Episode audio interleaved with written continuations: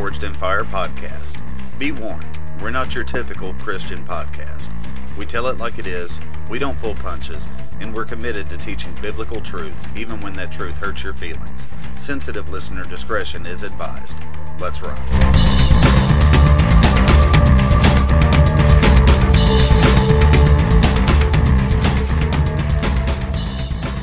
My brethren, count it all joy when you fall into diverse temptations, knowing this, that the trying of your faith worketh patience. But let patience have her perfect work, that you may be perfect and entire, wanting nothing. James 1, verses 2 through 4. Hello and welcome back to Forged in Fire Podcast. Thank you so much for downloading the show and joining me today. I'm Matt, your host, and I do want to start off with a big apology because there were some promises made at the beginning of the week that were not kept. Uh, it uh, it was a it was a pretty rough week at my house. Um, I ran into a technical glitch trying to uh, introduce video along with the podcast. Turns out it was not as simple as I thought it was, but uh, I've almost got that figured out. And so we'll be introducing that within the next couple of weeks. But the main thing that I ran into was I had a doctor appointment this week, which I knew the doctor appointment was coming because I have just I have god awful reflux, and uh, I've had it for many, many years. But the last year or two, it's really become just about unmanageable. And so I went in for that. And what I didn't know was coming was that the doctor pulled the trigger real quick on the endoscopy. I called it an endoscopy. That's not correct. I had the emphasis on the wrong syllable there. So I had the uh, endoscopy done the very next day. Had a horribly rough afternoon when I woke up from that, and then I slept for a day and a half. Now here I am. I think I've got. Uh, I think I'm ready to be back in the saddle. I've got most of my stuff good, ready to go. So here we are, rocking and rolling, ready to continue on. And so let's go ahead and let's get into the meat of this episode. I want to start off with a quote from horror writer. You know, he's called a horror writer. I consider it, it's really more weird fiction than anything. H.P. Lovecraft said, The oldest and strongest emotion of mankind is fear, and the oldest and strongest kind of fear is fear of the unknown. And I find this to be an excellent observation because we don't like what we don't know or don't understand. We look for order and cause and effect. Our, our brains, you could say our brains are programmed to, to seek it out. And that's how pareidolia happens. And pareidolia is when it's basically when we see faces or animals or patterns that aren't actually there. Like when we see a cloud and, and oh, it's an elephant. Or the, one of the best examples would probably be that face on Mars that's actually like literally just a ginormous mound of dirt. But when shadows hit it a certain way and we look at it, we see a face because our brain is looking for that pattern. And so we seek it out. This search for cause and effect and understanding, it's never more true than when something bad happens. We want to know what happened, how it happened, when it happened, and who it happened to. Okay, we need to know, and which is how you can have, you know, a, a simple fender bender on the side of the interstate, but traffic can be backed up for five or six miles because everybody's got to slow down and see what happened. If we need to know what's up, and that need only intensifies when the one that it happens to is ourselves. So that kind of segues into what we're going to begin talking about this week is that there are a few reasons why we have trouble in our lives. And today we're going to focus on just one of them that sometimes we have trouble with. Um, I'll go and throw myself in that camp. I've had trouble with it because the fact is it's not real pleasant. But like a lot of things in scripture, you know, whatever your feelings about it are are irrelevant. That doesn't make it any less true. And so we're going to dive into reason number one why you may be having issues is uh, one is real brief. It is something in your control, i.e., you screwed up. Okay, because there is. Let me let me grab some caffeine here. It's not coffee this time. It is blue agave, full throttle. Really, really good. Again, not intentionally plugging them, but if they want to throw me some money, I'm not going to say no. Anywho, there is this misconception out there that once we become Christians, uh, once we've been forgiven of our sins and we've been granted salvation, then that's all she wrote. We've got nothing else to worry about ever, ever again. And that's just not true. Okay, as Christians, yes. Now, now hear me. Let me be very clear. As Christians, we are free from the eternal consequences of sin. However, we're not necessarily free from the earthly consequences. Okay, if you break the law, you go to jail. If you break the law in a manner that necessitates jail time, then you're going to jail. God will forgive you.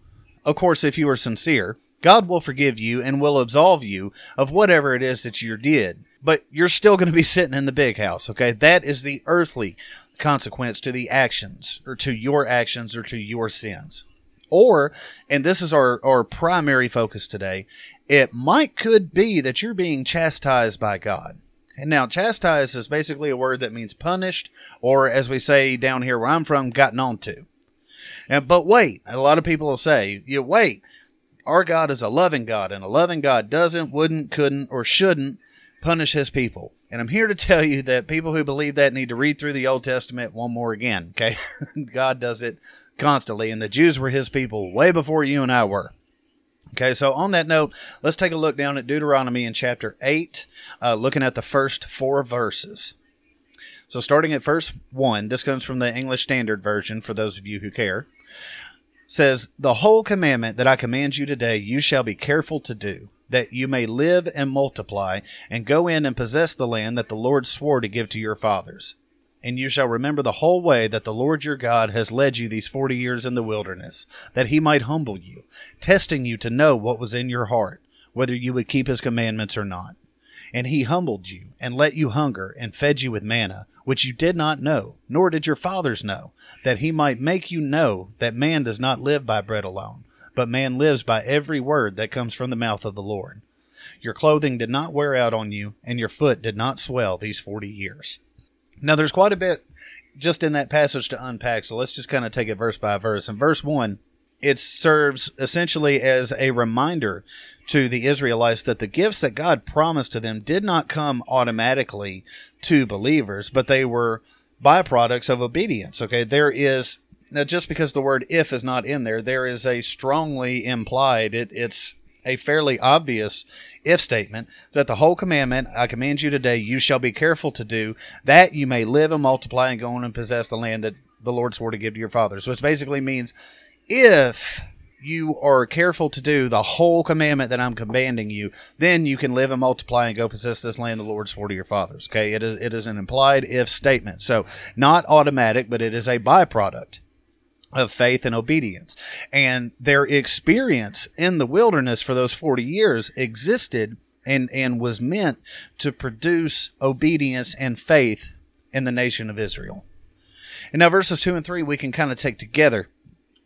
See, God already knew their hearts. He, he led you 40 years in the wilderness that he might humble you, testing you to know what was in your heart, whether you keep his commandments or not. God already knew that. God never asks a question that he doesn't have the answer to. And so God already knew their hearts, okay? The point of this wasn't to prove their obedience to God, but it was to prove it to history, to serve as an example for those who would come later, including you and I.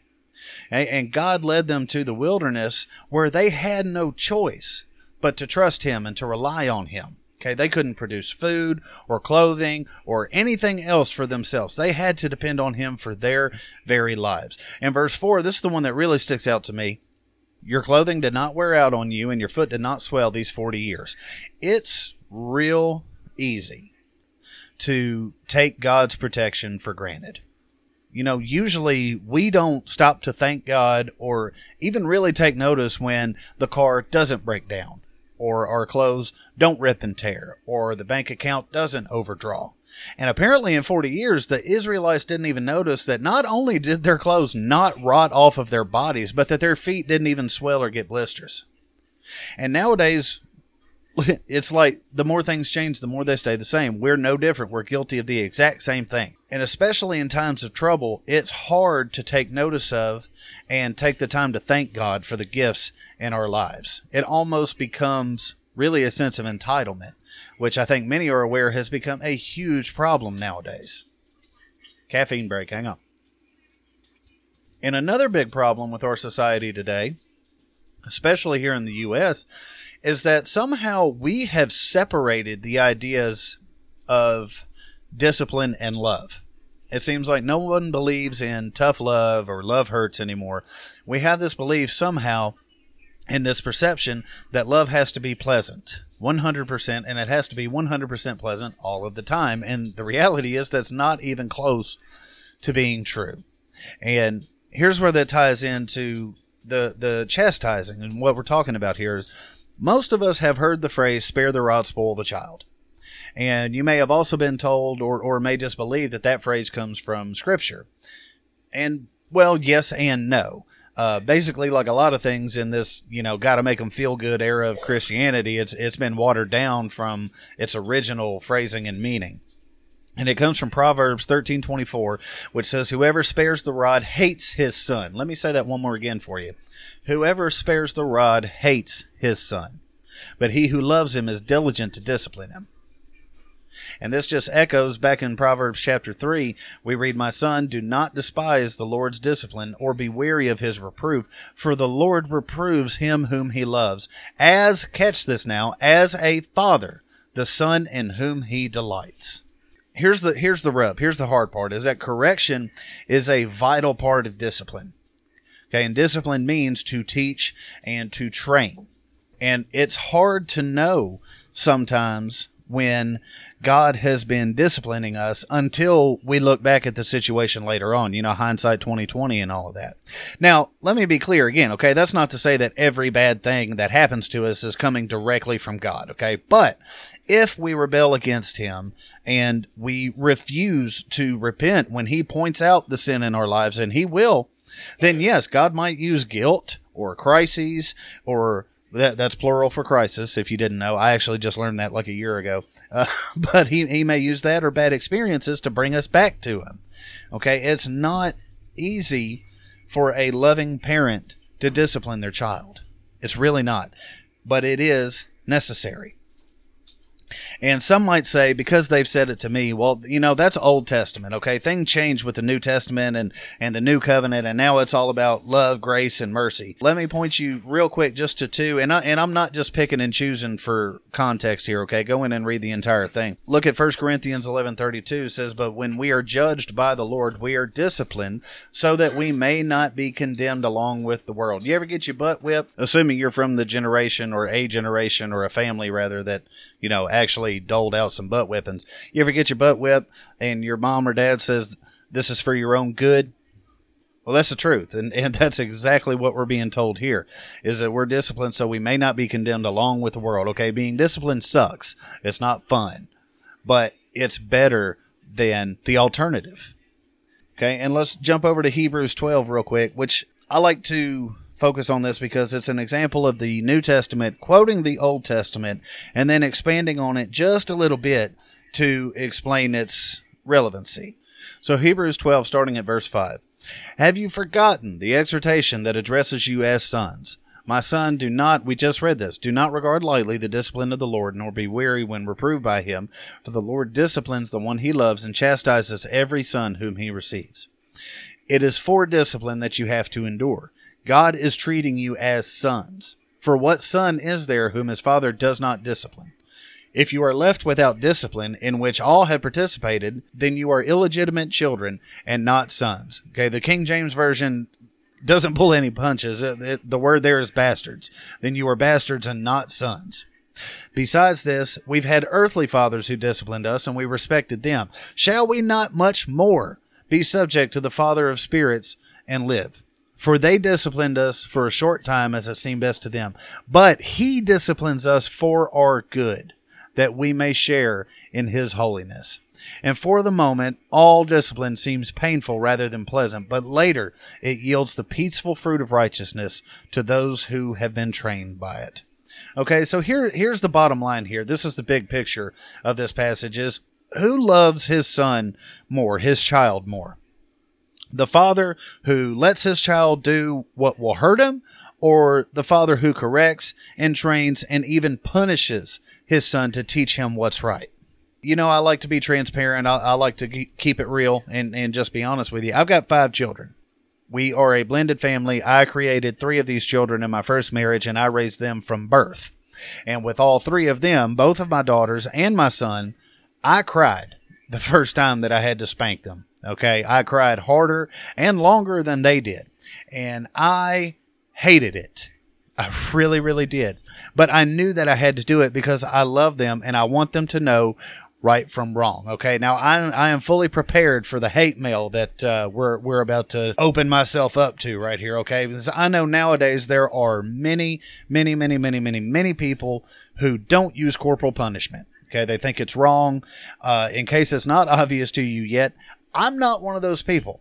Now, on one hand, let and let me be clear. On one hand, it's your house, it's your home, it's your family. You can run it however you see fit my home and my family are not perfect. And so some would even say, and, and might be correct, to say that I'm not really in a position to tell anyone how to raise their kids.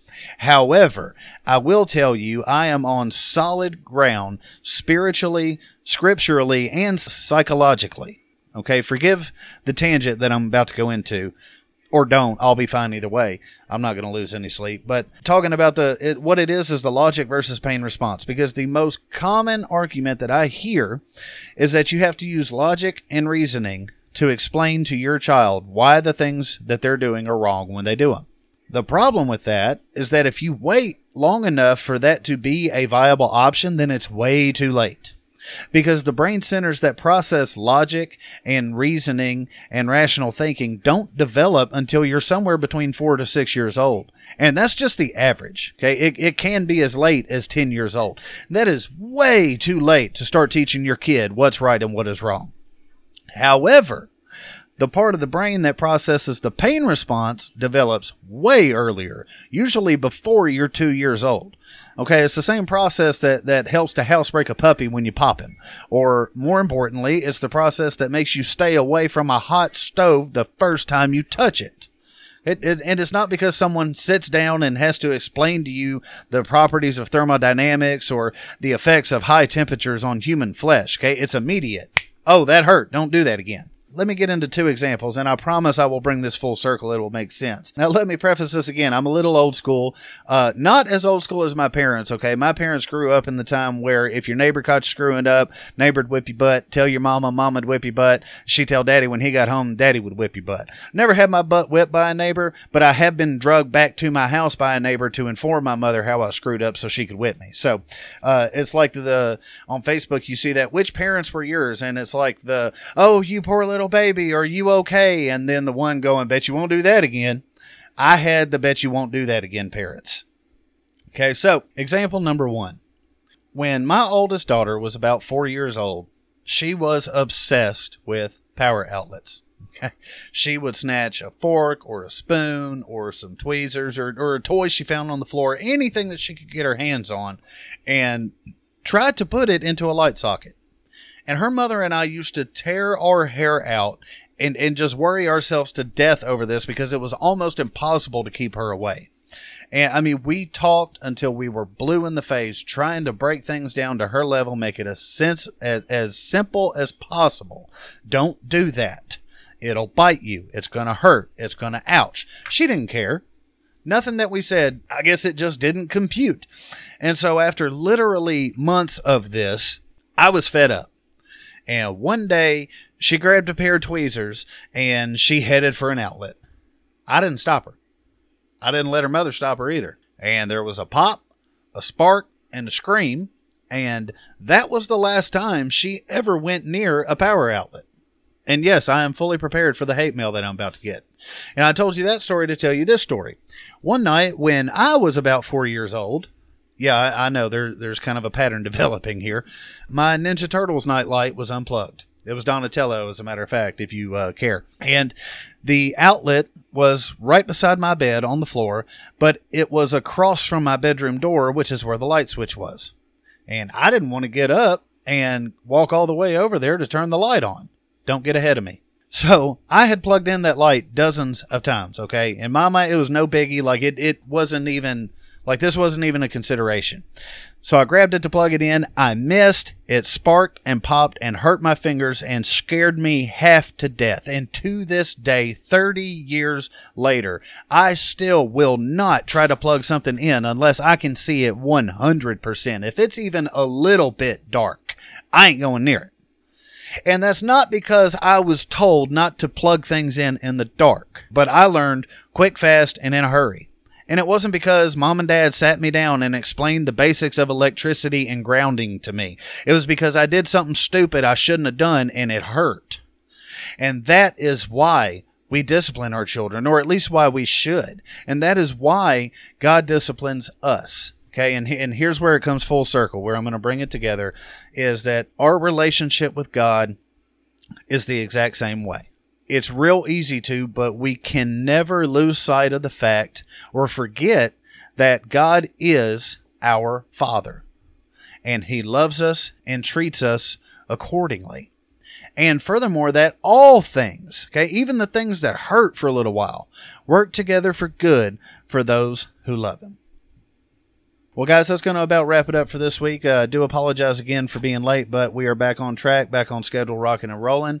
Uh, if you have questions, comments, concerns, uh, prayer requests, anything at all, reach out by email, forgedinfirepodcast at gmail.com. Check out the website at forgedinfirepodcast.org. Leave us a review on iTunes, uh, Spotify, Stitcher, Anchor, where the podcast is hosted, wherever you listen to that well, this rather, wherever you listen to it, you know, just spread the word, tell your friends.